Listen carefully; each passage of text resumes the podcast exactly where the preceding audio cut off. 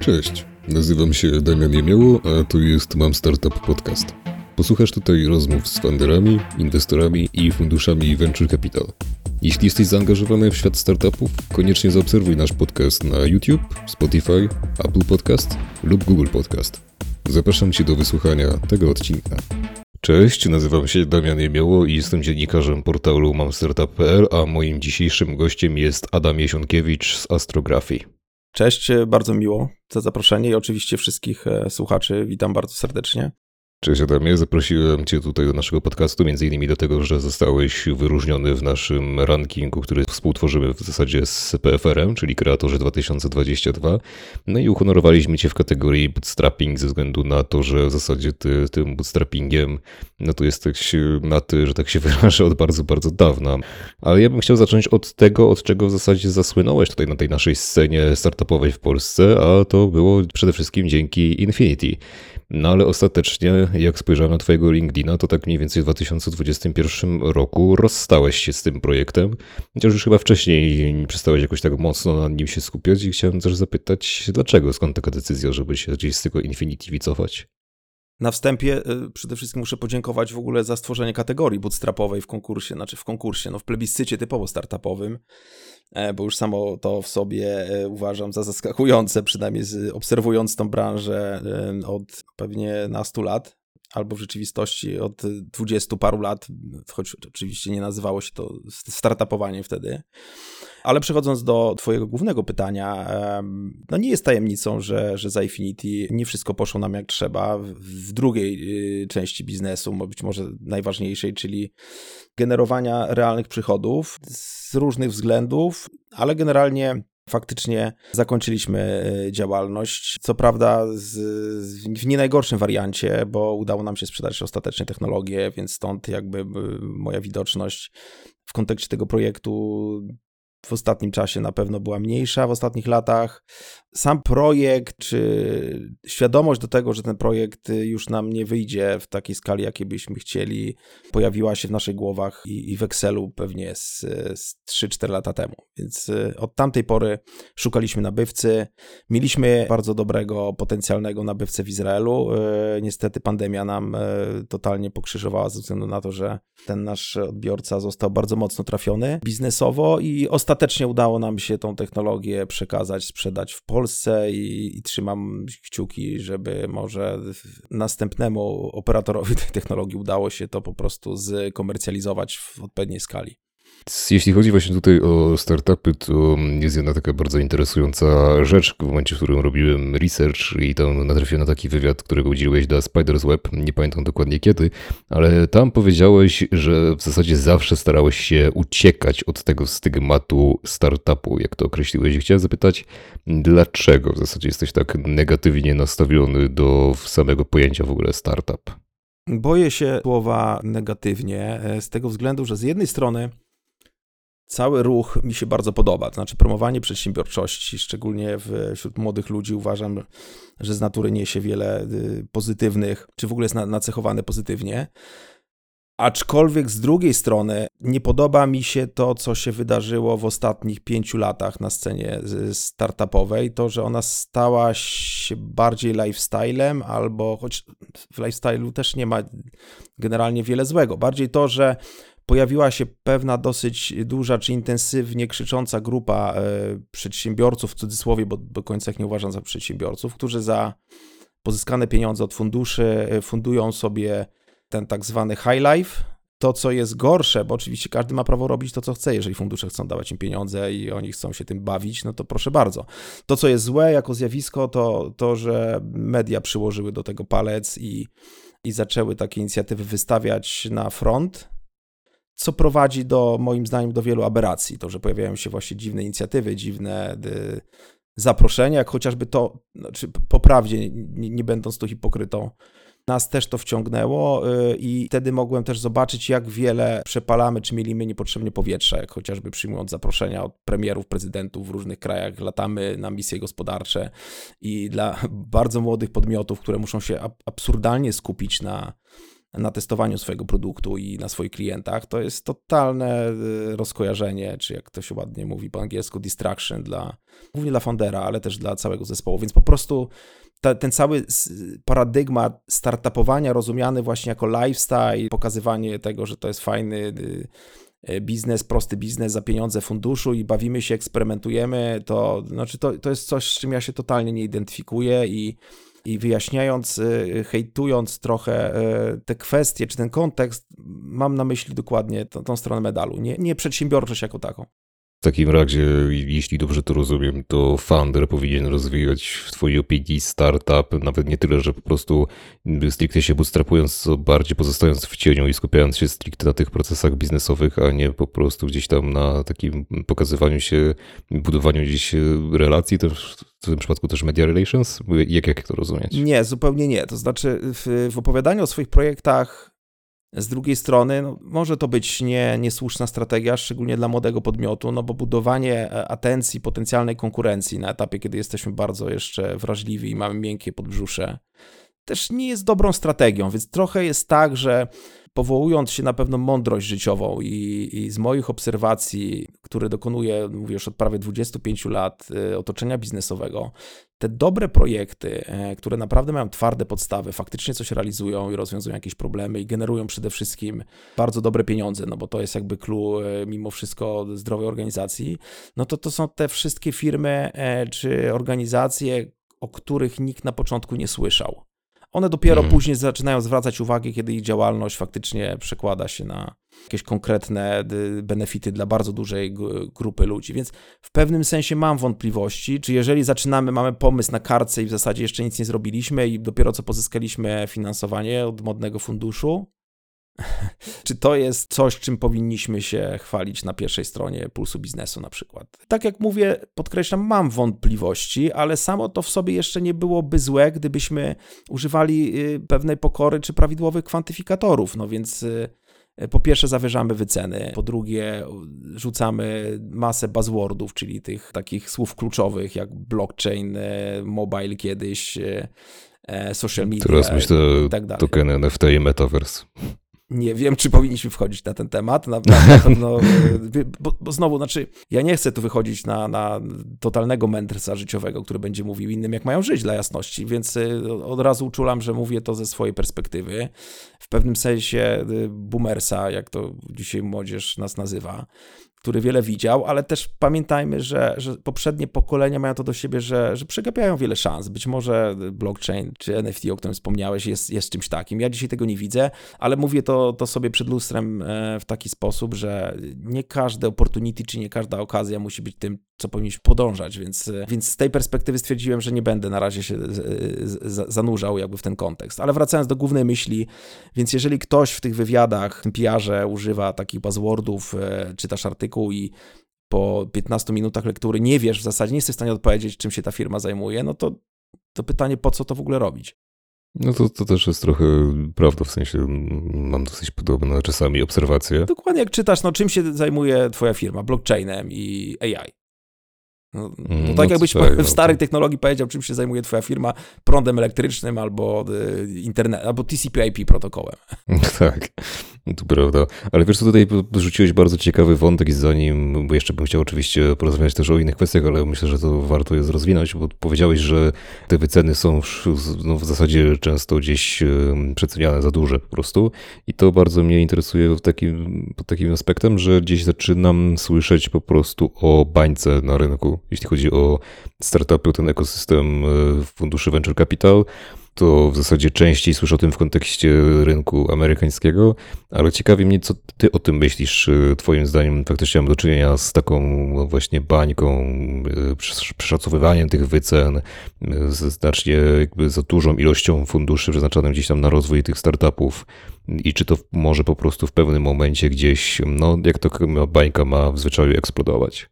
Mam w zasadzie dwie potencjalne odpowiedzi. Albo muszę uznać, że totalnie się rozsynchronizowałem, jeżeli chodzi o moją, moje rozumienie ekonomii jako takiej, czy w ogóle wiedzy na temat tego, jak funkcjonują rynki i świat. Druga opcja jest taka, że, że mamy do czynienia jednak od początku z, z grubą spekulacją.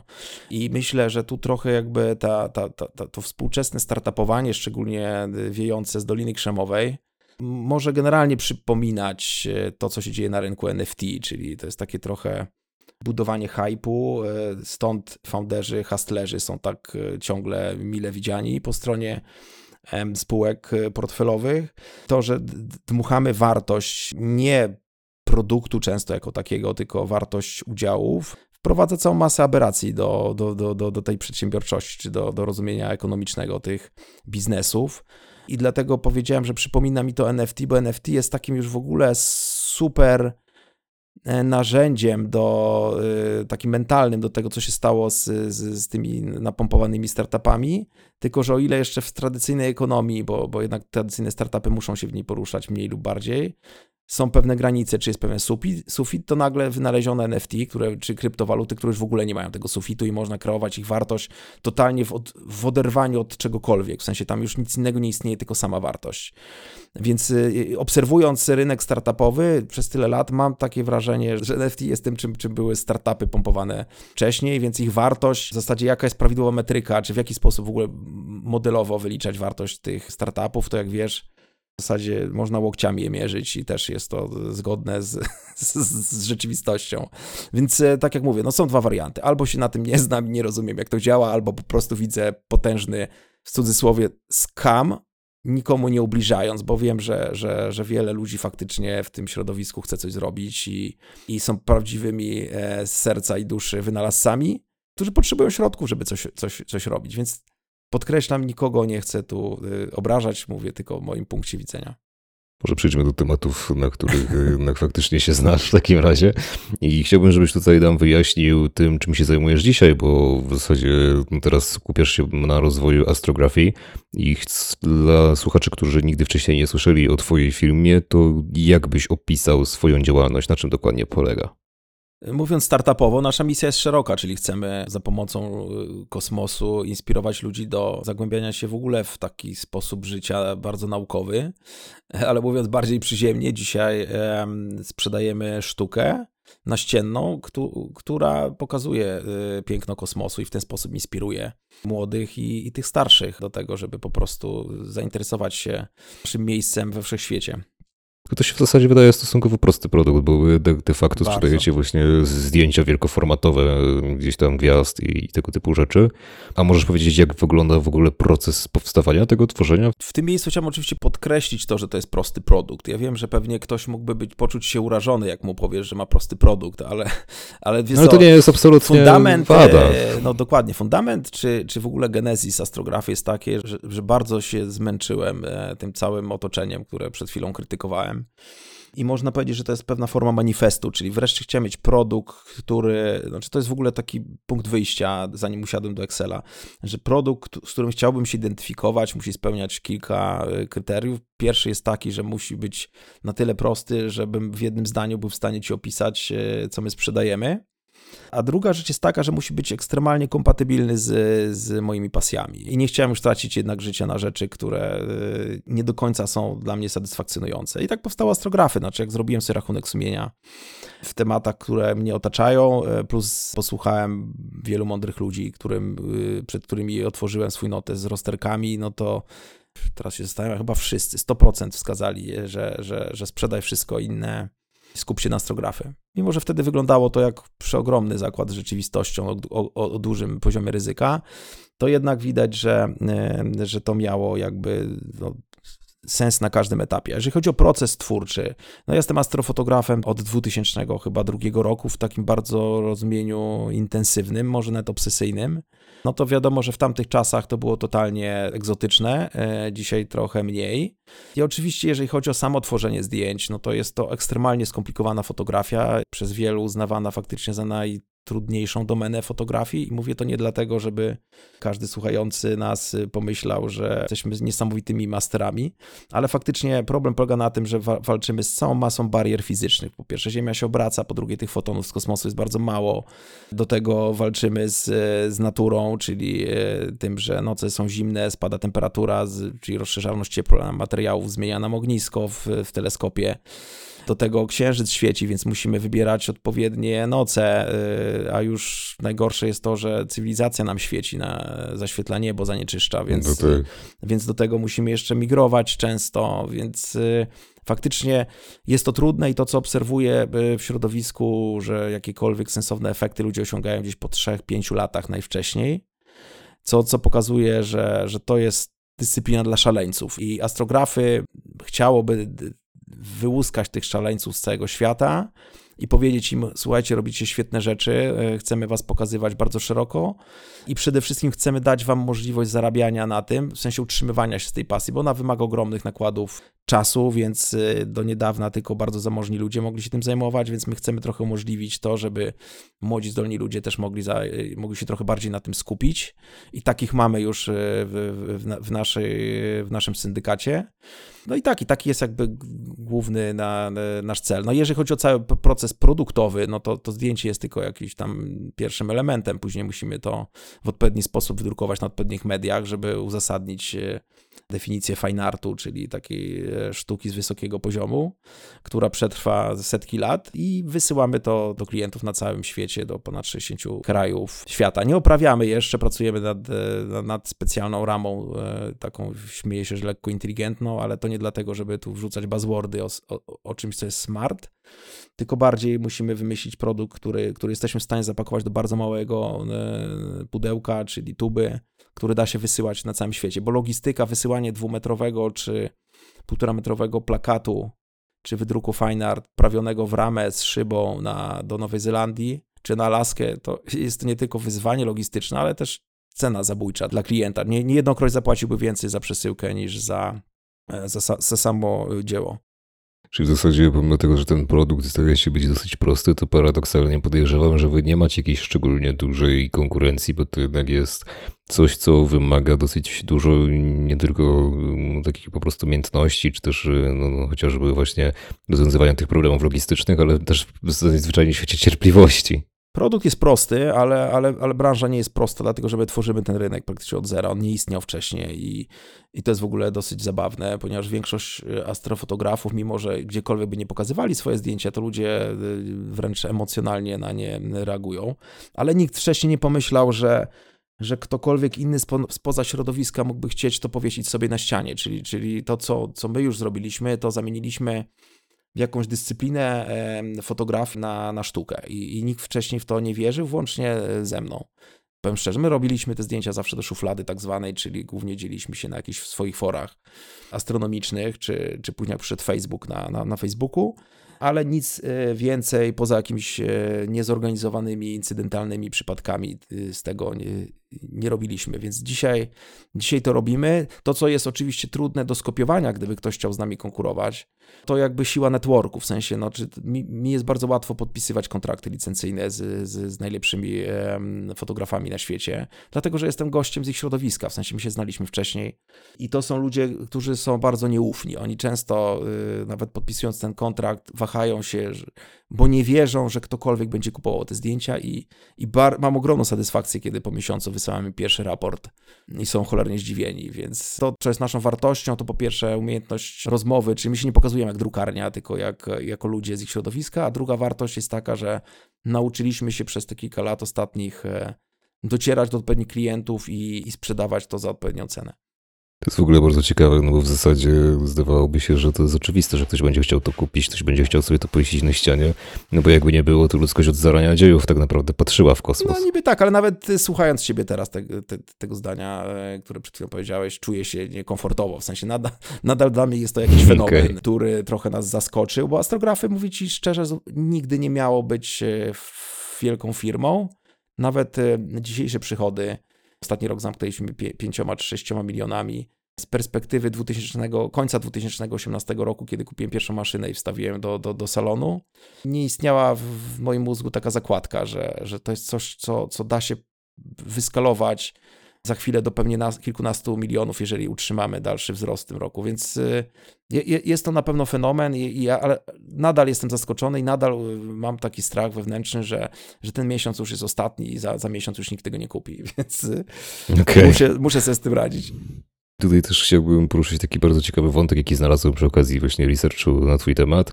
To gdzieś tam powiedziałeś w jednym bodajże z podcastów, że Disney cię mocno inspiruje pod względem biznesowym i chciałbym się dowiedzieć, co w zasadzie takiego cię w nim urzekło. Urzekło mnie to, że zobaczyłem kiedyś mapę, w zasadzie można powiedzieć, że strukturę całego biznesu, którą namalował, narysował y, Disney bardzo dawno temu, znaczy to w początkach jakby planowania w ogóle swojej inicjatywy. I o ile większości ludzi może się wydawać, że Disney to był gość, który rysował ruchome obrazki, to odsyłam do wygooglania tej mapy słuchaczy, bo myślę, że każdy, kto rozumie wyzwania biznesu, e, może być w szoku, że on był w stanie narysować mapę Disneya, który jest dzisiaj, jako, jako przedsiębiorstwo, które ma parki, rozrywki, gdzie w środku jest studio, które, które tworzy IP jako takie i, to, i stworzył cały ekosystem przepływu tego IP do bardzo wielu branż, od, y, przez stacje radiowe, reklamy, telewizję, kina, nawet sprzedaż muzyki samej z, z filmów czy maskotek, więc y, wielki szacunek i oczywiście, że ktoś, kto widział y, te jego szkice w tamtym czasie, pewnie uważał go za idiotę, ale jak y, historia nas nauczyła, generalnie dowiózł ten temat razem z menadżerami, którzy później prowadzili Disneya, więc to mi się bardzo podobało i ja e, pewnie Dzisiaj, jak ktoś obserwuje astrografy, to może widzieć nas drukarnię drukującą zdjęcia, ale jakby moją wewnętrzną misją jest właśnie, zbudowałem sobie taki ekosystem też IP, tylko że my zamiast myszki Miki chcemy być, chcemy funkcjonować wokół IP, e, które jest kontekstowo mocowane w kosmosie jako takim. W tym sensie jest to trochę e, podobne, oczywiście znowu pewnie brzmi to bardzo megalomańsko, ale niezależnie ile nam się z tego uda zbudować, z tej mojej mapy, to, to i tak będzie super. To jest projekt na 30 lat. Nigdzie nam się nie spieszy. Uczulam tylko, że astrografy nie jest o wydrukach kosmosu. Zupełnie nie. To jest, to jest pierwszy produkt, który wybrałem jako najłatwiejszy do, do złapania tej pierwszej trakcji, do, zmo, do zmoty, zmonetyzowania tego, czy mówiąc bardzo przyziemnie, jak najszybszego utrzymywania się z tego y, projektu, bo w momencie, mm kiedy, kiedy zarabiamy, no to, to wiesz, to mamy tak naprawdę nieskończoną ilość czasu na eksperymenty. I to jest, to jest piękno samowystarczalnego yy, biznesu, czym jest astrografy w zasadzie od pierwszego dnia, bo, bo już pierwszy miesiąc zamknęliśmy na plusie, jak w ogóle uruchomiliśmy ten, ten biznes, biorąc pod uwagę nawet, że yy, w zasadzie zwrócił się koszt drukarki w pierwszym miesiącu. To skoro już jesteśmy przy zarabianiu pieniędzy, no to w takim razie możemy gładko przejść myślę do bootstrappingu. Tutaj cię chciałem podpytać, dlaczego w zasadzie zdecydowałeś się na taki rodzaj rozwoju swojej firmy. No to wspominałeś między innymi o tym, że w astrografii się niczym nie spieszy i ty masz plan po prostu na 30 lat. Myślę, że to właśnie to takie niespieszenie się mogło być z jednym z powodów, ale czy są jeszcze jakieś inne? Tak, e, pamiętaj, że e, jednak e, każdy founder czuje się trochę poraniony porażką poprzedniej inicjatywy. Infinity było mm -hmm. jedyną firmą, którą fundowałem z, z kapitału, z pieniędzy VC. Kiedy stajesz przed tym lustrem, to zadajesz sobie pytania, cholera, czy ty nie potrafisz sprzedawać, czy, czy budować tych firm? Może to nie jest coś dla ciebie, więc stwierdzasz, że, że, że musisz trochę odpuścić może trochę wylizać się z tych ran, a poza tym no, chcesz sobie coś udowodnić też, więc, y, więc podjąłem taką decyzję, że, że, że następny krok, który zrobię, to jest taki, który będę budował absolutnie samodzielnie. Nawet wtedy nie zakładałem, że jakikolwiek wspólników poza, poza żoną, bo, bo to jest nasz wspólny e, biznes rodzinny. Nie wiedziałem nawet, że będę ich dołączał. W międzyczasie do, doszedł Artur Kurasiński, który pomaga nam w, w, w, bardzo wielu obszarach. W każdym razie to był myślę, że jeden z ważniejszych powodów, dlaczego nie chciałem w ogóle, y, nawet w dowolnie przeszłym czasie nie pojawiła się taka zakładka, żebyśmy rozważali dopalanie tego biznesu sterydami, co znowu przekłada się na być może najważniejszą kwestię, taką, że jeżeli mm, mierzysz się z niedoborem kapitału, e, a kapitał jest tlenem dla, do funkcjonowania tych organizacji, to z natury rzeczy e, ogranicza ci to skłonność do, do popełniania chorych błędów, czy wybierania pewnych decyzji projektowych, które e, niekoniecznie przekładają się od razu na, na, na zysk, a w przypadku bootstrappingu musisz e, natychmiast dopasować produkt do rynku, ponieważ nie stać cię na żaden inny e, wariant. Jak nie zaczniesz od razu zarabiać, no to za trzy miesiące zamykasz ten biznes. To mhm. znowu przekłada się na to, że ten product market fit, czyli słynna definicja idealnego czynnika w startupach, tu jest jakby instant i on jest bardzo mocny. Jeżeli się to uda, jeżeli spółka zaczyna łapać trakcję od razu, to to wiesz, że, że masz coś, co, co, na czym możesz budować resztę rzeczy, więc to jest moim zdaniem największa zaleta bootstrappingu i nawet jeżeli ktoś chciałby wziąć pieniądze z funduszu, bo to podkreślam też nie jest nic złego, to warto jednak ten test e, zrobić sobie dużo wcześniej e, samodzielnie, żeby po prostu nie, nie ryzykować cudzych pieniędzy i też swojego czasu, bo, bo pamiętajmy, że ta waluta zwana czasem jest, e, jest w zasadzie na, na, najdroższa, w sensie ona jest nie, nie, nie do odkupienia, więc każda strata kolejnych trzech czy pięciu lat ze swojego życia to jest straszne marnotrawstwo, więc, więc z tego względu warto najpierw coś zrobić, przetestować swój produkt, a dopiero później pójść po, po, po to paliwo. Ale oczywiście to też wyklucza całą masę y, bardzo innowacyjnych projektów, dla których jeszcze rynku nie ma dzisiaj, tu i teraz. Wtedy nie masz wyjścia w zasadzie. Musisz, musisz zacząć albo z własnych pieniędzy, albo z funduszu. No i właśnie, bo to jest taki argument często, który się pojawia, kiedy ja rozmawiam z, ze startupami, które po prostu korzystają z funduszy venture capital i ich pomocy, czy tam aniołów biznesu, że te pieniądze to jest w zasadzie takie troszeczkę przyspieszenie czasu. Znaczy dzięki tym pieniądzom po prostu mogą w rok rozwinąć się tak, jakby musieli się rozwijać gdzieś organicznie przez 5 lat, załóżmy. Też się pojawia pytanie, czy zawsze w zasadzie warto stawiać na taki dynamiczny i szybki wzrost, no bo to też nie sztuką jest w rok rozwinąć się tak, jakbyśmy się rozwijali, w, jakbyśmy się normalnie rozwinęli w 5 lat. No bo wraz z, ze wzrostem, no to też przychodzą no, różne nowe obowiązki, tak? No pojawia się na przykład, powiększa się zespół, więc to też się zmieniają trochę te struktury, pojawiają się gdzieś tam więksi klienci, którym wymaganiom często trzeba sprostać i tak dalej, i tak dalej.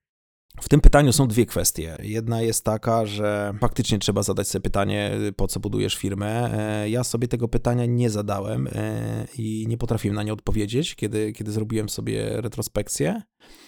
Myślę, że, że w ogóle od, tego trzeba wyjść.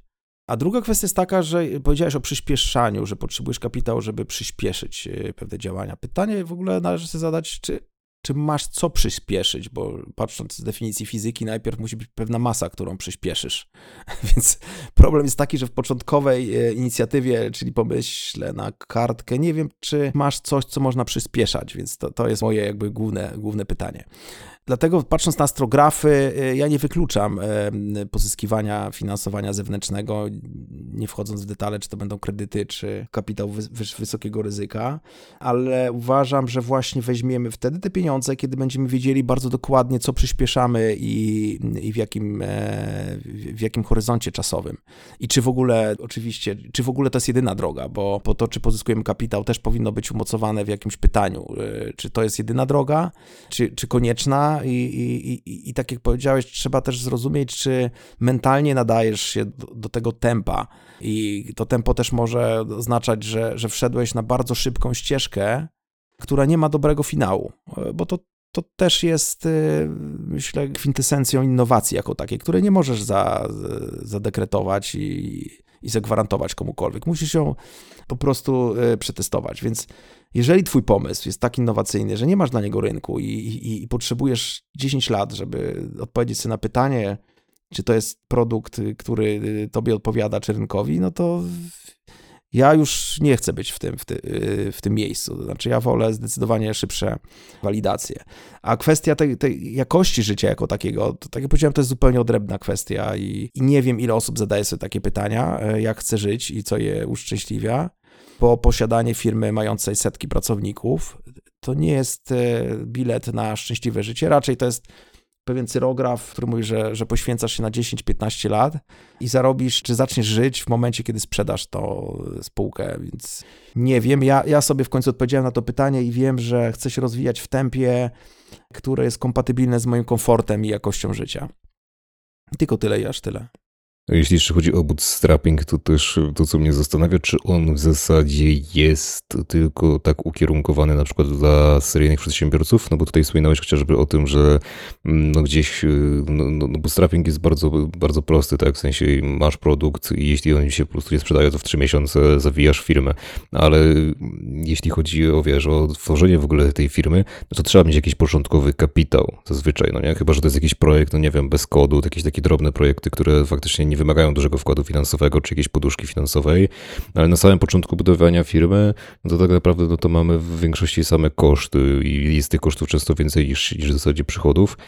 Więc jak to pokryć, jeśli się na samym początku nic nie zarabia i jeśli się też de facto nie jest seryjnym przedsiębiorcą, który może gdzieś część po prostu tego, co zarobił w innych swoich podmiotach, przekierować no tutaj, żeby ten, ten startup wesprzeć?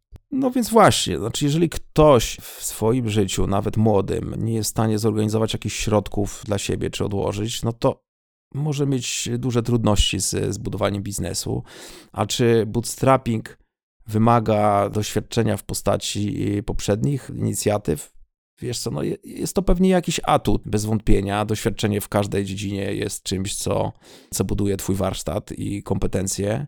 Ale z drugiej strony jednak historia zna całą masę bootstrapów, ale to znowu, to jest kolejny buzzword, bo przecież nasz krajobraz nawet w Polsce przedsiębiorczości składa się z całej masy firm, które były zakładane przez zwykłego założyciela e, w tak zwanej e, piwnicy, gdzie mieszał w kotle jakiś produkt, sprzedawał go i dzisiaj jest firmą, która ma miliardowe dochody i w początkowej fazie na pewno żaden fundusz w niego nie inwestował. Jeżeli cokolwiek mógł zrobić, to pójść i pożyczyć z banku kilkadziesiąt tysięcy, więc y, takich historii jest cała masa. Znaczy internet tu nic nowego w tej kwestii nie wytworzył. Ekonomia jest jednak stara i, i zawsze działająca według tego samego modelu. Dlatego bałbym się takiego y, powiedzenia, że bootstrapping jest dla, dla seryjnych, y, chciałem powiedzieć, morderców albo psychopatów. O, to, to jest dobre słowo, bo przedsiębiorca trochę z natury chyba jest psychopatą, a na pewno ma jakiś deficyt psychiczny i tu patrzę na siebie, chociaż nie mam lustra obok, bo żaden normalny, szczęśliwy człowiek chyba nie chce sobie komplikować życia w taki sposób, w jaki my sobie na co dzień robimy. Znaczy wiesz, no są jacyś tam tacy przedsiębiorcy pojedynczy, którzy mają jednoosobową działalność gospodarczą, na przykład rozwijają jakieś projekty mm, bez kodu ala indie hackers i też sobie generują z tego całkiem przyjazny pieniądz. Ktoś nie potrafi kodować, nie ma przyjaciela, który koduje i chce zakładać sobie firmę software'ową, to trochę widzę tak, jakbym znowu na siebie patrzył i chciał y, zatrudniać do mojej kliniki y, na początku medycznej chirurgów. No nie wiem, to jest zbyt dalekie od, od, sedna tego paradygmatu i, i, teraz nawet nie wiem, czy są, są dobre przykłady takich osób, więc faktycznie, jeżeli ktoś chce budować skuteczną organizację i firmę, to musi siedzieć e, w, w tej dziedzinie. E, nie, nie wyobrażam sobie, jak można to zrobić inaczej. Oczywiście, no mógłbyś pewnie wyciągnąć z kapelusza jakiś przykład, gdzie to się udało, ale to wiesz, no w to też ludzie wygrywają, nie wiem, czy to czegokolwiek dowodzi. Więc doświadczenie, kompetencja jednak jest potrzebna, ale niekoniecznie w prowadzeniu firmy, tylko bardziej domenowa, czyli trzeba e, gdzieś popracować, zbudować sobie network i dopiero wtedy popatrzeć, czy to jest branża, w której mógłbym coś od siebie włożyć, przechodząc na tą stronę przedsiębiorców. No to jeśli mamy w takim razie startup, który rozwija jakąś nową technologię, dla której gdzieś rynek się znajdzie powiedzmy za 5, 10, 15 lat, trzeba przez te 5, 10, 15 lat jakoś wyżyć, a na przykład sprzedaż tego produktu no niekoniecznie musi być super fajna na początku, to czy taki startup jest w takim razie skazany na fundusze venture capital i inwestorów gdzieś tam aniołów biznesów, nie mając jakiegoś takiego wkładu własnego, czy na przykład no nie będąc właśnie takim seryjnym przedsiębiorcą, który może przez te 5, 10, 15 lat ten projekt opłacać? Wiesz co, ja myślę, że pytanie tak naprawdę skupia się wokół prostej matematyki, bo, bo musisz odpowiedzieć na pytanie, czy czas, który założysz sobie od y, momentu wyklucia się innowacji do czasu, kiedy, kiedy złapie to dopasowanie do rynku, czy masz po prostu środki na, na ten czas, albo czy jesteś w stanie wyżyć e, bez jedzenia przez taki okres czasu. Tak. Więc to, moim zdaniem to pytanie dokładnie orbituje wokół tej kwestii, tylko i wyłącznie. Znaczy ja, ja staram się od tego biznesu jednak, znaczy przynajmniej od modelu w Excelu wy, wyłączać emocje, ten czynnik emocjonalny. Każdy powinien sobie spróbować taki algorytm stworzyć i po prostu policzyć to, czy, czy go na to stać. Jeżeli nie, jeżeli nie ma żadnych środków, to nie ma wyjścia. Znaczy nie da się firmy prowadzić bez pieniędzy. To, to, znaczy, to każda, każda potrzebuje kapitał i możesz go po, po, pozyskiwać z różnych źródeł. Jak to kiedyś e, dobry znajomy powiedział, najlepiej od klientów. Więc to, to jest to, to, to, to, co my dzisiaj robimy.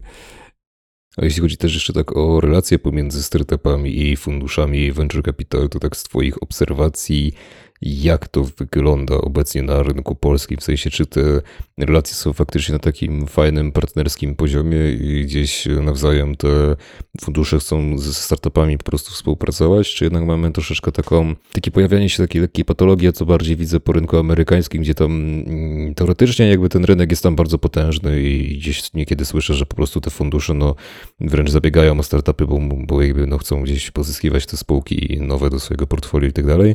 No ale a z drugiej strony właśnie czasami czytam po prostu różnych historiach dotyczących tego, jak te pozyskiwanie funduszy w Stanach potrafi wyglądać i niejednokrotnie to te startupy są na takim bardzo, bardzo, bardzo uniżonym poziomie, w sensie po prostu muszą potężnie mocno zabiegać o uwagę funduszy, uwagę inwestorów, którzy nie traktują ich równo jako po prostu partnerów biznesowych, tylko jako no po prostu cyferkę w Excelu, nie? tak mówiąc kolokwialnie. Boję się y, braku obiektywizmu przy tym pytaniu, no bo po pierwsze mamy jakieś doświadczenia, które są raczej pozytywne, jeżeli chodzi o, o partnerską współpracę z funduszem. Z drugiej strony też nie mogę nie dostrzegać pewnych patologii, które gdzieś tam do mnie docierają. A po trzecie, y, dzisiaj funkcjonuję w środowisku ludzi, którzy wiele rzeczy robili e, na drodze y, kapitału wysokiego ryzyka po dwóch stronach, także funduszy, i pokochali e, znowu tradycyjne biznesy. Dlatego ja osobiście to, co wykazałeś jako wadę, że fundusze mogą patrzeć na ciebie jak na cyferkę w Excelu, to jest dla mnie, jakkolwiek dziwnie to nie zabrzmi, czy merkantylnie, dla mnie to jest ogromna zaleta. To znaczy, ja chcę z moimi partnerami stricte kapitałowymi, biznesowymi rozmawiać cyframi, nigdy nie rozumiałem tego, dlaczego młodzi founderzy oburzają się, kiedy e, fundusz prosi o Excela. E, bo jeżeli nie jesteśmy w stanie tego Excela stworzyć, czy jakichś założeń w ogóle, e, no to, to ten pomysł nie istnieje.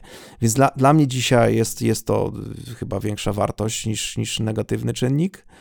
Nie wiem, znaczy ja bym nawet powiedział, że problem jest odwrotny, w sensie, że wiele funduszy, tych, o których powiedziałeś z, z zagranicy, chociaż to też się zmienia dla jasności, ale tak na pewno kiedyś było, że nie patrzyła w ogóle na te cyfry, tylko patrzyła na founderów i zastanawiała się, czy jak, jak bardzo da się zwiększyć ich wartość na, na rynku finansowym. E, najpierw wśród kolejnych funduszy, którzy e, znowu przypompują wartość, a na koniec tych drobnych inwestorów po IPO, czy tych funduszy emerytalnych, ubezpieczeniowych, które później muszą ponieść stratę, e, z tego, że ten produkt na ogół nie, nie czy, czy rentowność nie jest e, dowiedzie, dowieziona.